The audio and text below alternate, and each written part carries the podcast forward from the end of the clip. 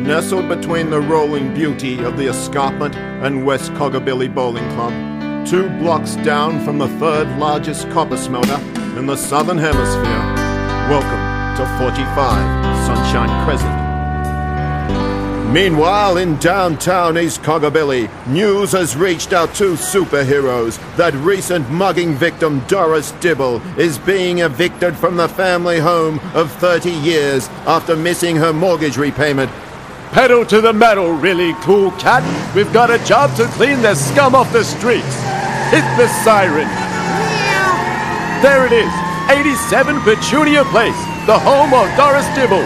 Fire heat-seeking missiles. Two, 9, 32, and 68. Don't ask questions, really cool cat. Her mortgage is depending on us.